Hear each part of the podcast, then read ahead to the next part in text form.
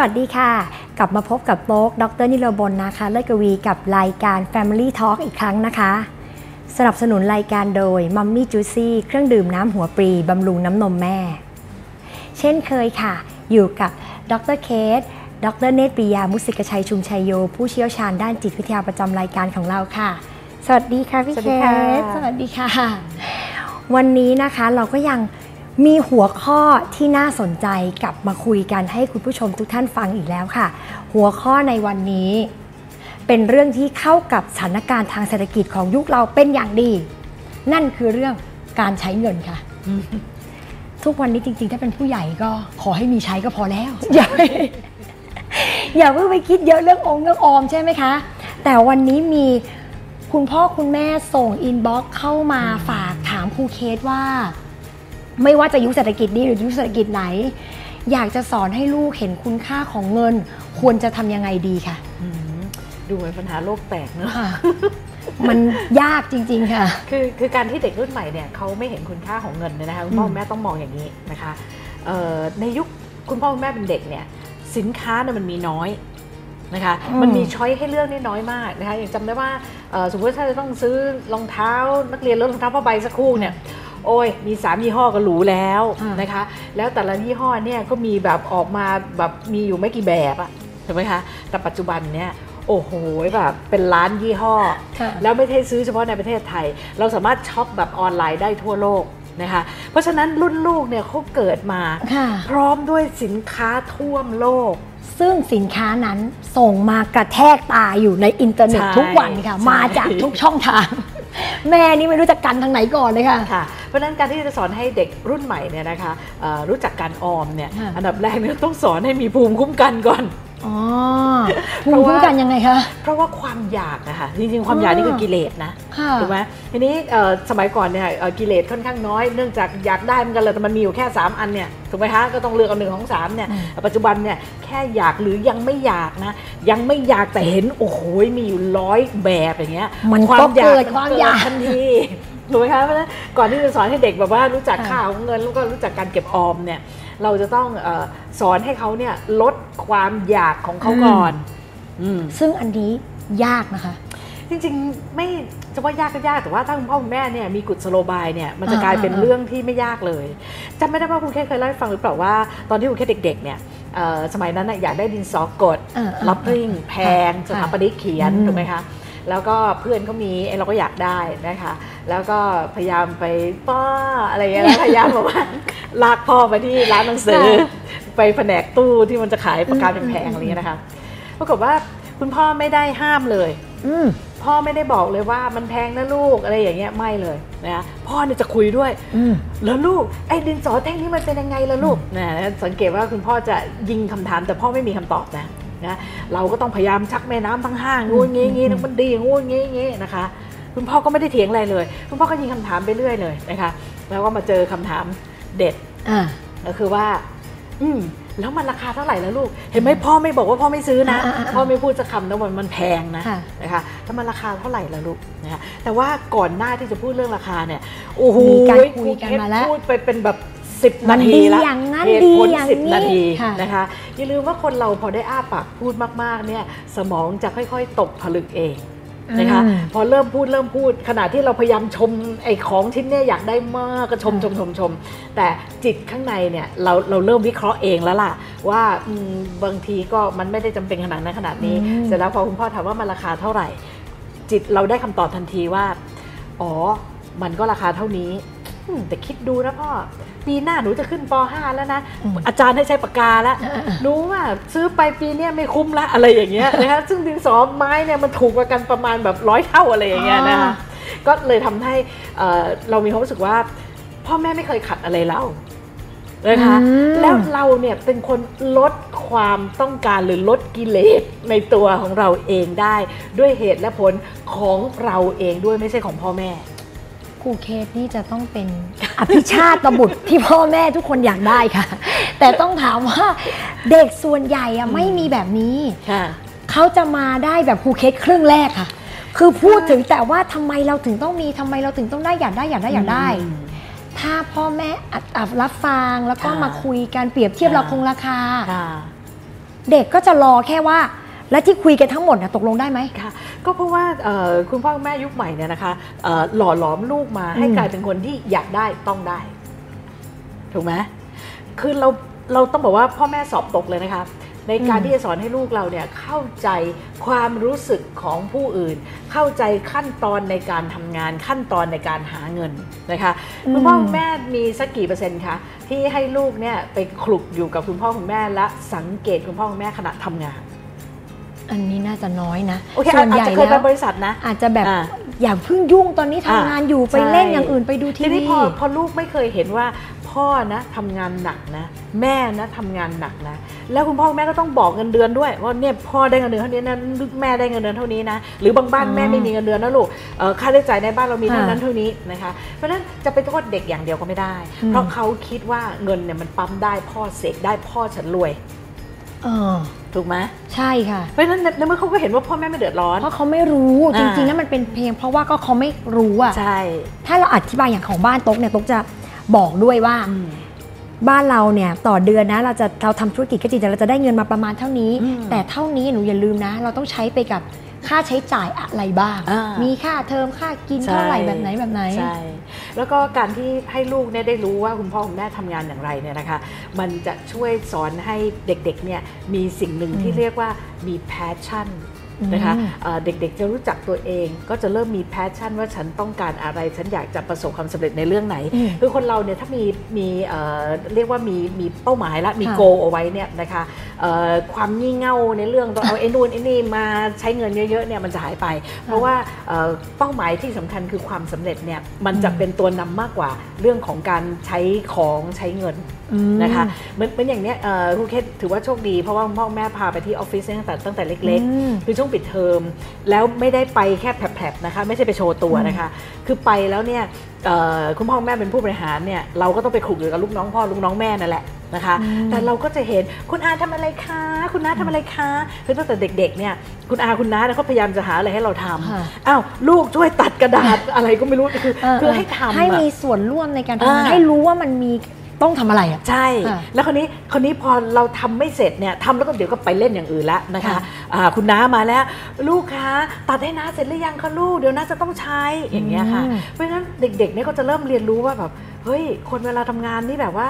เฮ้ยมันต้องทำจริงทำจังนะค่ะไม่ใช่ทำทำแล้วออกไปวิ่งเล่นนะอะไรค่ะอย่างเงี้ยนะคะแล้วเราก็จะเริ่มเห็นว่าอะพอเวลาอะลูกน้องพ่อแม่มีปัญหาเขาก็ไปหาพ่อแม่พ่อมีเราพ่อแม่เราก็มีหน้าที่อืมอะแก้ไขปัญหาเดี๋ยวสักครู่พ่อเราไปประชุม เดี๋ยวแม่เราไปประชุมอะไรอย่างเงี้ยค่ะนะคะเราก็จะเห็นตัวอย่างที่ดีนะคะเพราะฉะนั้นคือมันวุ่นคือวายตั้งแต่ตั้งแต่เด็กๆแล้วเนี่ยครูเคสก็เลยกลายเป็นเด็กที่มีความรู้สึกว่าเอ่อเป้าหมายในชีวิตเนี่ย คือจะเป็นเรื่องของของการเรียนรู้เรื่องของการประสบความสำเร็จการเป็นที่ยอมรับมากกว่าเรื่องของเราเอาเงินมาซื้อของอืมอะไรอย่างเงี้ยค่ะ ก็เลยแบบโตขึ้นมาเลยกลายเป็นคนที่ไม่ค่อยจะอยากได้ของค่ะอะไรสักเท่าไหร่เมื่อกี้ที่เราพูดถึงคุณพ่อคุณแม่ที่ทำงานใช่ไหมคะต๊กนึกขึ้นมาได้ว่ามันมีเคสอยู่เคสหนึ่งค่ะ มีน้องคนหนึ่งอะเล่าให้ต๊กฟังว่า ตัวเขาเองตั้งแต่เด็กๆเนี่ยก็ถือว่าเป็นเด็ก spoil อืมที่บ้านก็มีฐานะปานกลางนะคะ ตอนที่คุณพ่อคุณแม่อยู่ด้วยกันนะคุณพ่อก็จะค่อนข้างประหยัด แต่คุณแม่ก็จะค่อนข้างตามใจ ด้วยความที่ว่าคุณแม่ยุ่ง คุณแม่ก็รู้สึกว่าเออไม่ค่อยมีเวลาให้ลูก ก็เลยจะเอาใจลูกหน่อย อยากให้ลูกรู้ว่าเออพ่อแม่ยังรักนะอืมอืมพอโตขึ้นมาอีกหน่อยประมาณสักสิบกว่าขวบอะค่ะ คุณพ่อคุณแม่แยกทางกัน ตัวน้องคนนี้เขาก็อยู่กับคุณแม่เขาซึ่งช่วงนี้แหละค่ะเป็นช่วงที่ เขารู้สึกเลยว่าแม่เนี่ยสปอยเขามากกว่าเดิมอืมด้วยความที่เขาก็ย้อนตอนที่โตแล้วนะคะ เขาก็ย้อนกลับไปถามว่า โอ้ตอนนั้นนะ แบบหนูอยากได้อะไรแม่ก็ให้แม่ก็ตามใจ คือสิ่งหนึ่งที่คุณพ่อคุณแม่หลายท่านโดยเฉพาะคุณพ่อคุณแม่เลี้ยงเดี่ยวเนี่ยหรือคุณพ่อคุณแม่ที่ทำงานแล้วมันอาจจะไม่มีเวลาอาจจะรู้สึกว่า รู้สึกผิดการที่เราได้ซื้อของให้ลูกมันเป็นการที่ทำให้ลูกรู้สึกมีความสุข และเราก็ได้เติมเต็มส่วนที่เราขาดที่เราไม่ค่อยมีเวลา ลูกจะได้ไม่เหงา มีของเล่น ค่ะ อย่างนี้ยค่ะครูเคสคิดว่ามัน ก็อันนี้ไงก็เป็นเหตุเป็นผลเพราะว่าคุณพ่อคุณแม่เผลอเผลอไปแล้วค่ะ พลาดไปแล้ว คือไปเชื่อมความสุขกับสิ่งของ อือฮึ ทีนี้มนุษย์เนี่ยที่เชื่อมความสุขกับสิ่งของเนี่ยจะน่าสงสารมาก คือเขาจะสามไม่สามารถรักษาความสุขเอาไว้ได้ยาวๆอะอือค่ะ ฮึ คือคืองี้สมมุติว่าถ้าถ้าเราเชื่อมความสุขเอาไว้กับความสำเร็จ เชื่อมความสุขเอาไว้กับเอ่อการที่ได้เห็นพัฒนาการของตัวเองหรือหรือความสุขเชื่อมกับการเรียนรู้สิ่งใหม่ค่ะๆนะคะเอ่อคนคนนั้นเนี่ยก็จะสามารถยืดความสุขของตัวเองเอาไว้ได้ยาวๆถูกไหมคะแต่คนที่ความสุขเชื่อมกับสินค้าหรือสิ่งของเนี่ยนะคะเช่นถ้าลูกสอบได้ที่หนึ่งเนี่ยเดี๋ยวแม่จะซื้อของเล่นอะไรให้นะคะทีนี้พอเล่นไปสักพักหนึ่งก็เบื่อแล้วความสุขก็หมดค่ะ และอย่างนี้การให้รางวัลลูกไม่ดีเหรอเพราะว่าพ่อแม่บางคนก็จะบอกว่า ถ้าลูกมาขอซื้อของ เราไม่รู้ว่าเอาอันนี้เพิ่งซื้อไปแล้วก็จริง แต่ว่าอ่าก็ไม่ได้ซื้อนานแล้วลูกก็อยากได้หรือว่าอะไรก็แล้วแต่คุณพ่อคุณแม่ก็เลยตั้งเงื่อนไขค่ะอย่างที่เมื่อกี้บอกประเด็นคืออย่างนี้ค่ะ เราต้องการให้ลูกมีความสุขถูกไหมถูกแต่ที่อยู่ที่ว่าคุณเลือกเอาความสุขเนี่ยเชื่อมกับอะไรอืมอย่างอย่างคุณเคสได้เป็นเด็กที่ชอบเรียนรู้อะไรใหม่ ๆ มากเลยนะคะคุณเคสมีคุณลุงท่านหนึ่งเนี่ยเป็นเภสัชกรอืมเป็นอาจารย์นะคะ เอ่อเวลาไปไหนมาไหนกับคุณลุงเนี่ยสนุกมากอืมเพราะว่าพอเจอ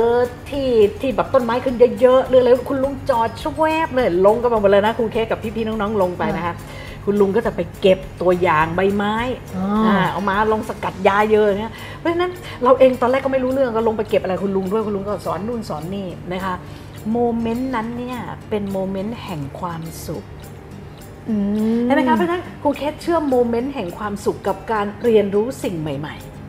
หรือกับกิจกรรมอย่างอื่นๆอะไรก็ได้แต่แต่คือกิจกรรมต้องเป็นกิจกรรมเพื่อการเรียนรู้ อืม สมมติถ้าเอาไปเชื่อมกับกีฬาใช่ไหมคะก็ไม่ได้เกี่ยวกับการเรียนรู้ เออแต่ไปเชื่อมกับความสำเร็จอ่าเพราะฉะนั้นเออเนี่ย เด็กก็จะมีความเอ่อความสุขได้ต้องสำเร็จอย่างเงี้ยมันอยู่ที่ว่าเราเชื่อมอะไรกับอะไร แต่ทีนี้ถ้าเราเราเชื่อมความสุขกับความสำเร็จ เราเชื่อมความสุขกับการเรียนรู้มันเป็นสิ่งที่ดี และเชื่อมความสุขกับสิ่งของอันเนี้ยลำบากแล้ว อ๋อแล้วอย่างนี้ถ้าคำถามว่า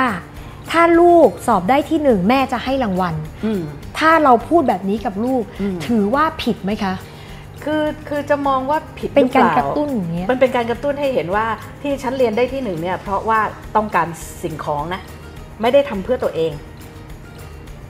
ก็ไม่ควร คือคือคือจะให้ก็ได้แต่ว่าคือสิ่งที่สำคัญกว่าการให้สิ่งของอืมแบบยื่นหมูยื่นแมวเนี่ยนะคะค่ะมันเป็นเรื่องของการชี้ให้เห็นว่าลูกเก่ง นะคะ ลูกเก่งอืมเพราะลูกมีทักษะอันนี้ คุณพ่อคุณแม่ภาคภูมิใจในตัวลูก นี่คือคำพูดที่ควรจะพูด มากกว่าบอกเอาให้ได้ที่หนึ่งนะเดี๋ยวพ่อจะซื้อรถให้อย่างเงี้ยมันไม่ใช่อะเพราะว่าลูกไม่ได้เรียนเก่งเพื่อตัวของเขาเอง เรียนเก่งเพราะฉันอยากได้รถเห็นไหมเพราะลูกไปเชื่อมความสุขอืมกับสินค้ากับสิ่งของ เพราะฉะนั้นเวลาลูกเราอยากได้อะไรเราควรที่จะทำยังไงคะสอนให้ลูกเห็นคุณค่าของเงินอย่างที่เห็บนอกคุณค่าของตัวเองก่อนค่ะ แล้วอืมแล้วของจะให้ก็ตามมา โอเค ถ้าลูกได้ที่หนึ่งอืมแล้วเราให้ของลูกเองแต่เราพูดกับลูกว่าอันเนี้ยเขาเรียกว่าให้ลูกเห็นคุณค่าของตัวเอง แล้วก็เป็นการให้รางวัลโดยปกติอย่างนี้ได้ แต่ไม่ควรเอามาตั้งเงื่อนไขไหมคะฟังดีๆสิอ๋อที่คุณแค่บอกว่าผิดเนี่ยคือ ถ้าลูกเรียนได้ที่หนึ่งแม่จะซื้อของให้อันนั้นน่ะอะผิด โอเค ถูกไหมเคลียร์แต่ถ้าลูกเขาเรียนได้ที่หนึ่งของเขาเองอยู่ใช่ไหมแล้วเราจะยังไงก็ทำไปโอ๊ยตายแล้วลูกค่ะคุณแม่ภาคภูมิใจในตัวหนูจังเลยปลื้มจังเลยอยากจะให้แล้วอะไรลูกรู้สึกยังไงคะลูค่ะกโอ้โหลูกลูกคิดว่าความเอ่อขยันหมั่นเพียรมานะพยายามของลูกครั้งนี้เนี่ย ลูกคิดว่าลูกอยากจะได้เอ่อของขวัญอะไรจากคุณแม่บ้างไหมคะอ่าแต่ชมไปก่อนแล้วอ่าอ่าแล้วอ่าลูกเขาก็จะเห็นเลยว่ามีเหตุมีผลเขาทำในเพื่อตัวเขาเอง เราชี้โอเคให้เห็นว่าหนูเก่งหนูมีทักษะ เพราะฉะนั้นเอา โมเมนต์ของความสุขใช่ไปผูกกับผูกกับความสำเร็จโมก่อเมนนต์อันนั้นก่อนอ่าผูกกับการเรียนรู้แต่ก่อนไอเรื่องของให้ไม่ให้ไม่ใช่ว่าผิดใช่โอเคแล้วแล้วแล้วจะพบว่าบางทีลูกบอกหนูก็ไม่อยากได้อะไรหรอกค่ะเอออันอ่านี้ใช่ไหมก็เจอหรือบอกว่าเออขอเก็บโควต้าไว้เออก่อนไม่บางทีบางทีไม่อยากได้ของนะค่ะแค่บอกว่าหนูอยากไปเที่ยวอ่าทั้งบ้านอย่างนี้ก็ได้อะไรก็ได้อันนี้จริงจริงใช่ไหม ค่ะคือคือเราอย่าอย่าไปสร้างเงื่อนไขให้กับลูกอะค่ะอ๋อคือคือคนที่มีเงื่อนไขแล้วเนี่ยก็จะดำเนินชีวิตอย่างไม่มีความสุข เพราะชีวิตคือเงื่อนไขเออมันต้องทำอย่างนี้ถึงจะได้อย่างนั้นอะแล้วถ้าไม่แล้วมันทำส่ก็งไม่ผลได้อะไรรู้ไหมอืมพอเด็กพวกนี้ไปทำงานค่ะนะคะอ้าวฉันทำงานออกมาดีดีๆยอดขายเพิ่มแล้วเฮ้ยเจ้านายไม่ให้อะไรฉันเหรออะเป็นเรื่องนะอ่าเพราะมันเป็นชินกับความมันคาดหวังชินแล้วอะมันชินว่าถ้าฉันทำเอ่อยอดได้เกินกว่าเป้าเนี่ยเอ้ยทำไมโบนัสไม่ได้เท่าเพื่อนอะอย่างเงี้ย ถูกไหมอ๋อเพราะฉะนั้นคือคือเด็กเด็กเอาเอาความสุขของเขาไปผูกกับอะไรที่ต้องจับต้องได้ซะแล้วอะค่ะเห็นไหมแต่ว่าเด็กอืมเด็กที่ไม่ไม่ถูกสอนตั้งแต่เล็กให้เอาความสำเร็จไปเอ่อความสุขไปเชื่อมกับเอ่อสิ่งที่ยื่นหมูยื่นแมวเนี่ยนะคะ สมมุติว่าเขาทำเป้าได้ทะลุเลยนะคะอืมแล้วได้โบนัสเท่าเพื่อนๆข้างในยังภาคภูมิใจอยู่เฮ้ยเราเก่งกว่าเพื่อน เพราะเราทำได้มากกว่า เห็นไหมโดยที่ไม่ต้องเอาอะไรให้แบบมาเป็นของขวัญที่เขาจับต้องได้ ก็คิดว่าอย่างนั้นความสุขก็น่าจะได้ง่ายขึ้นด้วยนะ เพราะมันจะได้ทุกครั้งที่เราทำอะไรสำเร็จเลยไม่ต้องรอของ นอกจากง่ายแล้วมันอยู่ยาวนานค่ะ เพราะฉะนั้นเมื่อเมื่อเมื่อเมื่อเมื่อเมื่อชีวิตขาลงนะคะหรือจิตตกอะพอคราวหน้าเกิดทำอะไรล้มเหลวปั๊บคนคนนี้ลุกขึ้นได้รวดเร็วเลย เพราะเขาเขามีความสุขอยู่ข้างในเขาภาคภูมิใจในตัวเองอยู่ข้างในค่ะถูกไหมโดยที่ไม่ต้องไปเชื่อมกับอะไรแต่ที่เราไอ้เรื่อง การ spoil ลูกเนี่ยนะคะอืมจะมีคุณพ่อคุณแม่อีกส่วนหนึ่งค่ะ ที่สอนลูกเรื่องคุณค่าของเงินตั้งแต่เล็กอืมๆเขาเนี่ยมีเพื่อนก็คนหนึ่งนะเขามีลูกค่ะเขาจะบอกเลยว่าเขาไม่มีการ spoil ลูก เวลาที่ลูกจะซื้ออะไรจะใช้อะไรเขาจะต้องบอกเลยว่าอันนี้ราคาเท่าไหร่ เราสมควรใช้ไหมจำเป็นแค่ไหน นี่เราพูดถึงในอนุบาลนะคะค่ะแล้วเวลาลูกเพื่อนเนี่ย พอมาเจอโต๊ะอย่างเงี้ยค่ะเขาก็จะบอกว่าเนี่ยหนูอะ ไม่ค่อยมีของเล่นเลย ไม่ค่อยได้ซื้อขนมอะไรเลย พอเรานานๆทีเราได้เจอหลานเราก็ไปเราก็มีพาซื้อขนมให้ลูกให้หลานบ้างเอาพาไปเซเว่นเอาอยากได้อะไรก็ซื้อเล็กๆน้อยๆบ้าง เพื่อนมาเลยค่ะ อย่ามาสปอยลูกฉันนะอืมเสียหมดฉันอุตส่าห์สอนมาดีอันนี้ก็สุดโต่งค่ะอ่าเขาเขาเขาเรียกว่าทำให้ลูกไม่มีความสุขๆนั่นน่ะสิแล้วเด็กก็จะรู้สึกเหมือนกับด้อยหรือเปล่าถ้คะเป็นอย่างที่ที่ที่แม่โต้งพูดตอนแรกเนี่ยนะ คือเป็นคุณแม่ที่สอนแบบชี้นำชี้นำแล้วครอบเลยออเอาเอาเอาความคิดของแม่เป็นหลักแล้วครอบเลย ไม่ได้สอนให้ลูกคิดอะไรได้เองเลย อันนี้ไม่ใช่การสอนที่ถูกต้องอ๋อก็นี่ไงเราบอกกันว่า ให้เห็นคุณค่าของเงิน การเห็นคุณค่าของเงินอืมต้องเป็นแบบนี้หนึ่งสองสามสี่แล้วเด็กเห็นไหมล่ะคะ เด็กก็จะรู้สึกว่าน้อยเนื้อต่ำใจไม่อะคำถามคือเด็กเห็นคุณค่าของเงินไหมทีนี้ย้อนกลับไปว่า ถ้าเปรียบเทียบกับเด็กซึ่งเห็นพ่อแม่ทำงานอ่าอันนั้นแหละเขาเห็นคุณค่าของเงินด้วยตัวเองเขาจะรู้โดยที่ว่าพ่อมันแม่ไม่ต้องอ้าปากสอนค่ะเลยถูกไหมคะอันนี้ก็ไม่ได้แปลว่าโอ้ยเราจะต้องลากลูกไปสมมติอะคุณแม่อะอะขายอะไรสมมติขายหมูปิ้งเนี้ยนะโอ้ยไม่ต้องขนาดลากลูกโอ้โหมาช่วยกันปิ้งหมูโอ้โอันนั้นอันนั้นก็เกินไป ถ้าโตแล้วเนี่ยเอามาได้นะคะค่ะแต่สิ่งที่เราจะค่อยๆ ปลูกฝังให้ลูกเห็นเนี่ยนะคะ เช่น ตอนเตรียมไงมาลูกมาช่วยกันเสียบไม้อืมใช่ไหม เพราะฉะนั้นเด็กเขาจะรู้แล้วเฮ้ยโอ้โหกว่าแม่จะขายของได้หมดทั้งวันเนี่ยนะโอ้โหแม่ต้องตื่นมาแต่ตีสี่ตีห้าแม่เอาหมูมาหมักแล้วมาเสียบไม้แบบเนี้ย เด็กก็จะรู้คุณค่าของเงินอืมถูกไหมคะหรือหรือจริงๆมีอันนึงเนี่ยอยากจะแบบขอร้องเลยอะน้องๆที่ต้องขายพวงมาลัยตามสี่แยกอะค่ะค่ะคือคือครูเคสรู้ว่าต้องช่วยกันทำมาหากินอือฮึแต่ว่าคือ พูดถึงความอันตรายอะ่ะเราเราสอนให้ลูกเนี่ยรู้คุณค่าของเงินได้ โดยการให้ลูกช่วยกันร้อยพวงมาลัยที่บ้านน่ะจะดีกว่าไหม แล้วผู้ใหญ่น่ะเป็นคนไปขาย ไม่ใช่เอาเด็กตัวน้อยๆไปขายตามสี่แยกแบบเนี้ยอันนั้นก็เกินไป สอนให้รู้จากเรื่องการหาเงิน แต่มันอันตรายนะมันก็เกินไปอะอันนั้นเขาอาจจะเป็นกลยุทธ์การตลาดไหมคะว่าเด็กก็ตัวอาจจะเล็กๆเป็นแล้วไปน่าได้สงแต่สาว่ารกว่าอย่างเงี้ยก็ถือเป็นการเป็นการ exploit ค่ะเอ่อลูกอะ ถูกไหมเอารัดค่ะเอาเปรียบลูกอะไรเขาเรียกอะไรฉกฉวยโอกาสเออก็จริงอืมแต่มันก็เป็นเรื่องของความปลอดภัยมันต้องเป็นสำคัญด้วยค่ะใช่ใช่ทีนี้นอกเหนือจากเรื่องการรู้คุณค่าของเงินแล้วอะอยากจะขอต่ออีกหน่อยค่ะอืมออมเงินอืมพอเด็กรู้คุณค่าของเงินแล้วแต่บอกตรงๆว่าเด็กสมัยเนี้ยจะไม่ค่อยเข้าใจคำว่าออมเงิน หรือถึงแม้เราจะอธิบายไปแล้วนะคะ ว่าการออมเงินการหยอดเงินใส่กระปุกหนูจะ สามารถใช้เงินได้ตอนโต แต่ว่ามันมีวิธีที่จะอธิบายให้เด็กฟังง่ายๆ เข้าใจง่ายๆเพราะเพราะว่าเด็กยังไม่เห็นคุณค่าใน short term แบบในระยะเวลาอันสั้นเขายังไม่เห็นประโยชน์ของการออมเงินเลยอืมแต่ถ้าเขาได้ซื้อของเดี๋ยวนี้มันได้ตอนนี้ อันเนี้ยสอนไม่ยากเลยค่ะแล้วบุคคลสำคัญเลยคือคุณแม่อืมถูกไหมอ้าวสมมุติว่าเดือนหนึ่งเนี่ยอ่าสมมติป้าต้องให้เงินม้ามาถูกไหมคะค่ะให้ยื่นให้เนี่ยต่อหน้าเลยให้ลูกเห็นเลยนะ อ่าสมมติอะเงินเดือนรายเดือนที่คุณแม่ต้องได้ใช่ไหมคะพอได้เสร็จปั๊บเนี่ยคุณแม่ก็อ่าคุณแม่ต้องจัดแบ่งเงินเลยนะอะอันอันนี้อันนี้คือค่าที่จ่ายภายในบ้าน อันนี้อันนี้ค่ากินกองอย่างนี้ให้ลูกเห็นเลยค่าค่าน้ำค่าไฟค่ะไม่แยกแยกแยกอาจจะเป็นกล่องเป็นอะไรอย่างนี้ก็ค่ะได้นะคะ หรือหรือไม่ต้องแยกให้เห็นก็ได้ อาจจะต้องแบบมีการทำบัญชีให้เห็น นะคะ แล้วก็ใครใช้อะไรก็มาลงเอ่อบัญชีนะอะไรอย่างโอ้เงี้ยโอ้โอ้โอ้ได้สอนบัญชีแต่เล็กอะสอนบัญชีแต่เล็กด้วย เพราะฉะนั้นเนี่ยคือถือว่าแม่หนูอยากได้รองเท้าคู่ใหม่ยังไม่ต้องไปบอกโนนะ yes ไปก่อนเปิดไลยอีกสมุดบัญชีเดี๋ยวเรามาดูกันนะคะ ว่าเดือนนี้เราเหลือเงินเท่าไหร่อ่า ใช่ไหม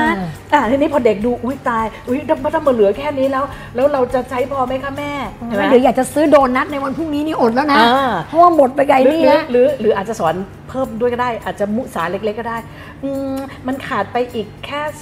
2,000ถ้าอย่างนั้นเดี๋ยวเดี๋ยวม้าจะลองคุยกับป้านะ ว่าค่ะป้าจะอยู่โอทีไหวไหมอะไรอย่างเงี้ยโอ้อ่าอย่างเงี้ยใช่ไหมมันเด็กก็จะเรียนรู้คุณค่าค่ะทีนี้ว่าถ้าทีนี้จะไม่ได้เราไม่บอกว่าไม่ได้นะ แต่ทีนี้ เอาอย่างนี้ไหมคะลูก ถ้าถ้าเดือนนี้เนื่องจากเงินมันไม่พอค่ะนะ แต่เดี๋ยวเดือนหน้าเนี่ยนะคะ เราได้เงินมา เราลองมาวางแผนกันใหม่ว่า ถ้าเราจะต้องซื้อรองเท้าคู่เนี้ยเราจะต้องตัดค่าใช้จ่ายอะไรดีในเดือนหน้า งั้นลูกรอก่อนได้ไหมคะ เราจะซื้อรองเท้าคู่ใหม่เดือนหน้า หรือเราจะบอกเขาว่า พอเราดูจากค่าใช้จ่ายเนี้ย ถ้าสมมุติเดือนนี้ยังไม่พอ เราก็เก็บเดือนเนี้ยหยอดใส่กระปุกไว้ นี่ไงอ่าเด็กจะเห็นเลยว่าใช่ นี่แหละคือการออมเงินใช่เดือนนี้อาจจะมีแค่ 500 บาทอืมแต่ถ้าเรารอเดือนหน้ามันจะทบขึ้นมาเป็นพันบาท มันจะใช่พอซื้อรองเท้าของหนูนะใช่เพราะว่าตอนเนี้ยปัญหาที่ตกเจอจากเด็กในวัยเดียวกันกับลูกสาวตรงนะคะ ในวัยประมาณ 8 ขวบ 9 ขวบเนี้ยเขาเริ่มจะรู้จักการออมเงินแล้วค่ะ แต่เขาจะเป็นการออมเงินแบบ เขาเรียกว่าไงระยะสั้นมาก แบบว่า ตั้งเป้าไว้ว่าของเล่นที่อยากได้ตอนนี้นะคะ เข้าห้างปั๊บบอกเลยราคา 850อัพอ่าพอได้ปั๊บซื้อเลย มันยังไม่ได้ พอมันเริ่ม 200ปั๊บโอ้โหจะไม่200 แล้ว เริ่มต่อรอง ออกให้ก่อนได้ไหมคะหนึ่งอ่าไม่ออกให้ก่อน เดี๋ยวแต่เก็บคืนเอไม่ออันเนี้ยสอนได้เลย ไม่ออกให้ก่อน แต่ลูกจะต้องทำงานอ่าอ่า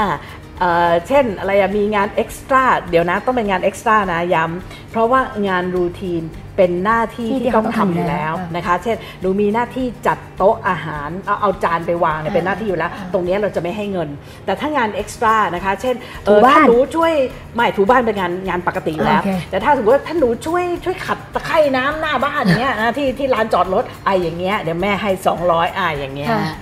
แต่ถ้าแม่บอกว่าหนูช่วยล้างรถให้พ่อแล้วแม่จะให้ 500 สมมุตินะคะ พ่อให้พันหนึ่งแล้วบอกอย่าล้างเพราะดูแล้วค่าซ่อมสีน่าจะแพงกว่า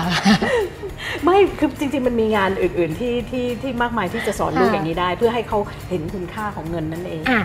เมื่อกี้พูดถึงว่าตั้งเป้าไว้ 800 ได้เดือนแรกได้ 200 ขั้นที่หนึ่งอืมมามีคะ ซื้อให้ก่อนได้ไหมอืมแล้วเดี๋ยวหนูเก็บตังค์ให้ เมื่อกี้อืมแผนที่หนึ่งที่ถามแล้วนะคะอ่าถ้าเราบอกไปเมื่อกี้เนี่ยไม่ได้หนูต้องทำงงทำงานอ่าพี่แกจะมาแผนสองอ่าเอาอย่างนี้ ไอ้ที่ตั้งเป้าไว้ 800 กว่าบาทเนี่ยอืมหนูว่ามันยากแล้วอืมหนูจะเอาอีก200 เนี่ย ขอซื้ออย่างอื่นวันนี้เลยด้วยของเล่นราคา 200 บาทก็ได้อ่าอันนี้ป้าเคสให้ไหมคะเอ่อถ้าเขาตัดสินใจว่าเขาจะใช้เงินอืม200 อันนี้ของเขาเนี่ยเป็นสิทธิ์ของเขาให้ค่ะอ๋อให้ได้แต่ ถ้าหนูออกให้ก่อนได้ไหมคะ คุณไม่ได้กำลังสอนให้ลูกเติบโตขึ้นเป็นหนี้บัตรเครดิตอ่าเพราะว่าเรากำลังสอนให้เขาใช้เงินออนานาคคตตซึ่งจับต้องไม่ได้ เขาไม่รู้ว่าวันข้างหน้าอยู่ดีๆตกงานขึ้นมาแล้วไงอะอ่าถูกไหมคะโดยเฉพาะอย่างยิ่งเด็กสมัยเนี้ยเขาเขาจะอยู่แบบกับปัจจุบันอย่างเดียวเอ่อได้เงินมาเท่าไหร่ก็ใช้หมดเขาไม่ค่อยมีเงินออมอยู่แล้วเขาแล้วเขาก็จะคิดด้วยว่า อันนี้เราเมื่อกี้พูดถึงเล็กจริงๆแล้วเด็กโตหรือคนทำงานแล้วนะคะ ก็จะมี ประเภทที่ว่าพ่อแม่สปอยตั้งแต่เด็ก ตอนเด็กๆ อยากได้อะไรก็ได้อืมอยากไปเที่ยวกับเพื่อนคุณพ่อคุณแม่ก็ให้เงินไปอืมพอโตมาทำงานนะคะ ก็จะกลายเป็นว่าฉันทำงานได้เงินเดือนเท่าไหร่ สมมติได้เงินเดือนหมื่นสองหมื่นห้าฉันจะใช้ให้หมดในหมื่นสองหมื่นห้านี้เลย เพราะคุณพ่อคุณแม่ดูแลตัวเองได้ แต่มีเคสหนึ่งค่ะที่ว่าพอคุณพ่อคุณแม่เริ่มอายุเยอะละอาจจะมีคุณแม่เริ่มออกมาเป็นแม่บ้าน คุณพ่อคุณแม่ก็มองว่า เอ้ย ลูกทำงานได้แล้วก็น่าจะมาช่วยเหลือทางบ้านบ้าง อาจจะเฉพาะค่าน้ำค่าไฟ แต่ตัวลูกกลับรู้สึกว่า เอ้ยทำไมอะ นี่มันเป็นเงินที่หนูหามาเฉพาะหนูใช้คนเดียวก็ยังไม่พออยู่แล้วอืมอันนี้ก็เป็นประเด็นที่พ่อแม่ก็รู้สึกว่าอ้าวทำไมเป็นอย่างนี้ตอนที่หนูเด็ก ๆ พ่อแม่ก็ให้มาตลอดนะเขาก็จะบอกว่าให้เขาเกิดทำไม สรุปเป็นสรุปว่าเป็นบุญคุณอันเนี้ยเป็นบุญคุณอกับเราถ้าเองจะจะมาสอนตอนโตเนี่ยสายไปแล้วเพราะแสดงว่าเราลืมสอนเขาตั้งแต่เล็ก ๆ ไงถูกไหมคือถ้าเราสอนเขาตั้งแต่เล็ก ๆ เนี่ยเขาก็จะไม่มีความคิดแบบนี้นะคะเขาก็จะเป็นเด็กที่มีแต่เป็นน้ำใจกับพ่อกับแม่ หรือเป็นเพราะเราไป spoil เขาไหมคะ ก็เรา spoil เขาตั้งแต่แรกไง พอเราให้เขาตลอดเขาเลยเขาไม่เห็นคุณค่า เคยเป็นผู้ให้บ้างเขาเป็นค่ะแบบผู้รับรับรับรับรับถูกต้องค่ะ แล้วเอ่อมันมีเรื่องที่จะต่อมาก็คือว่าเด็กที่ถูก spoil ในลักษณะเนี้ยนะคะเอ่อคุณพ่อคุณแม่มีเงินอยู่ตลอดเนี่ยเขาก็ไม่เคยเข้าใจไม่เคยทราบเลยว่าเฮ้ยคนเราบางทีเงินมันหมดได้นะอืมนะคะ ทีนี้พอเขาโตขึ้นเรื่อยๆเรื่อยๆเขาเริ่มเห็นพ่อแม่แก่ลงเรื่อยๆนะคะเอ่อมีเด็กจำนวนมากเลย พอเข้าสู่วัยรุ่นแล้วเนี่ยเกิดอาการกลัวพ่อแม่ตายค่ะอ่าเพราะว่าอันนี้เคยเคยเขารู้สึกว่าเคยถ้าพ่อแม่คุยกันตายแล้วแล้วเขาจะอยู่ยังไง เพราะว่าเขาพึ่งพาพ่อแม่อืมใช่ไหมหรืออีกอย่างหนึ่งคนสมัยเนี้ยเขาก็มีความเชื่อว่าเอ่อหามาได้ก็รีบๆใช้เพราะไม่รู้ว่าจะตายเมื่อไหร่ เออ อันนี้มีจริงถูกไหมๆค่ะอะทีนี้เขาบอกว่าเนี่ยแล้วเอ่ออย่างเนี้ยเอ่อคุณแม่ทำไมไม่ใช้เงินใช่ไหมเออเดี๋ยวตายทำไมต้องเก็บตายไปแล้วยังใช้เงินไม่หมดมันเสียดาย เดี๋ยวอ่าตายไปก็ไม่ได้ใช้ เพราะฉะนั้นน่ะเราควรจะหาความสุขตั้งแต่วันนี้อะเราก็อันนี้ถามได้กลับนเลยค่ะลูกว่าลูกขาแต่ถ้าลูกใช้เงินหมดแล้วลูกยังไม่ตาย จะทรมานกว่า จะเกิดอะไรขึ้น แล้วลูกจะทำยังไงหนูน่าจะอยากตายตอนที่เงินหมดพอดี มันจะได้มันต้องบาลานซ์สอนตั้งแต่เล็กๆค่ะ มันต้องสอนตั้งแต่เล็ก ๆ ว่าอะเงินก้อนนี้อะอันอันนี้อันนี้ใช้เป็นอะไรที่เป็น fix ค่าใช้จ่ายที่ค่ะ fix อันนี้ค่าใช้จ่ายแบบ variable นะคะเอ่อใช้ก็ได้ไม่ใช้ก็ได้ แล้วก็ต้องมี saving ก็มี saving เสมอเพราะว่าอะไรเพื่อฉุกเฉินในอนาคตถูกไหมเพราะเราไม่รู้ตอนนี้แข็งแรงดีฉุกเฉินดันป่วยขึ้นมาอย่างเงี้ยนะคะ อันนี้เป็นเรื่องที่ต้องสอนเหมือนต้องกันสอนต้องสอนตั้งแต่เล็ก ๆ เลย เพราะว่าอันนี้มีหลานเพื่อนค่ะ เพื่อนเล่าให้ฟังว่าเขาเนี่ย พาหลานไปที่เซเว่นอืมแล้วก็บอกหลานว่าเอาอย่างนี้นะ จะให้งบคนละ 50 บาท หนูเลือกอะไรก็ได้ในนี้คนละ 50 บาทอืมพาหลานไปสองคนอืมคนโตจะต้องเอาให้คุ้มอืมคิดเลยนะซอยเลยขนมอันนี้ 15 อันนี้อีก 15 เหลือเงินเท่าไหร่จะต้องได้เท่าไหร่ บวกแล้วเอาให้เต็มเม็ดอืมอย่าให้เกินเป๊ะอืมแต่คนเล็กก็จะเป็นอีกประเภทหนึ่งว่า หยิบไปแล้ว 45 แต่อีก 15 อยากได้ มันอีกนิดเดียวเองได้ไหมคะ อยากกินจังเลยอย่างเงี้ยทั้งทั้งๆที่เพื่อนเนี่ยนะคะเขาเล่าให้ฟังว่าเขาบอกหลานเขาแล้วว่า ป้าจะให้คนละ 50 บาทนะ ถ้าหนูใช้ไม่ถึง หนูสามารถเอาเงินเนี่ย ไปหยอดใส่กระปุกได้อืมเด็กไม่สนอืมไม่สนในเรื่องออม เพราะไม่รู้จะได้เจอป้าเมื่อไหร่อืมวันเนี้ย ป้าและกระเป๋าตังค์ป้าอืมอยู่ในมือเราแล้ว เราต้อง เอาให้คุ้มให้เต็มไม่เต็มหน่วยอย่างเงี้ยเราควรจะมีวิธีสอนยังไงดีคะก็ก็คือถ้าถ้าถ้าอยู่ในในในงบที่เราตกลงกันไว้แล้ว ก็ต้องค่ะตามนั้นนะคะเขาจะใช้หมดก็เรื่องของเขาแต่ทีนี้อ๋อถ้าบอกว่าเอ่อให้ 50 บาทแต่แบบป้าขออีกหน่อยได้ไหมให้หน่อยเป็นหน่อย60เนี้ยป้าต้องใจแข็งคือไม่ให้นะคะอ่าทีนี้มันมีวิธีสอนก็คือว่าอ่าสมมติน้องน้องที่เขาใช้เอ่อไปสมมติใช้ไปอ่า40 แล้วเหลือเก็บ 10 บาทค่ะนะคะ เราอาจจะแบบว่ามีอะไรแบบ เฮ้ยอันเนี้ยวันเนี้ยลดแลกแจกแถมเลยมันเหลือแค่ 10 บาทเท่านั้น น้องคนนั้นก็จะเป็นคนเดียวที่สามารถใช้เงินที่เขาออมเอาไว้ได้อ๋อเห็นไหมแต่ไอคนที่ใช้หมด 50 บาทแล้วก็ซวยไปอดละไม่ได้ของพิเศษค่ะอะไรอย่างเงี้ยหรือเราควรต้องพกสมุดจดของเราเอง วันนี้ วันนี้ให้เงินลูกไปเท่าไหร่เออแล้วก็ไออย่างอมีย่างออมของเท่าไหร่อย่างของครูเคสเนี่ยเออสมัยนู้นเนี่ยนะคะ ก็จะได้เงินไปโรงเรียน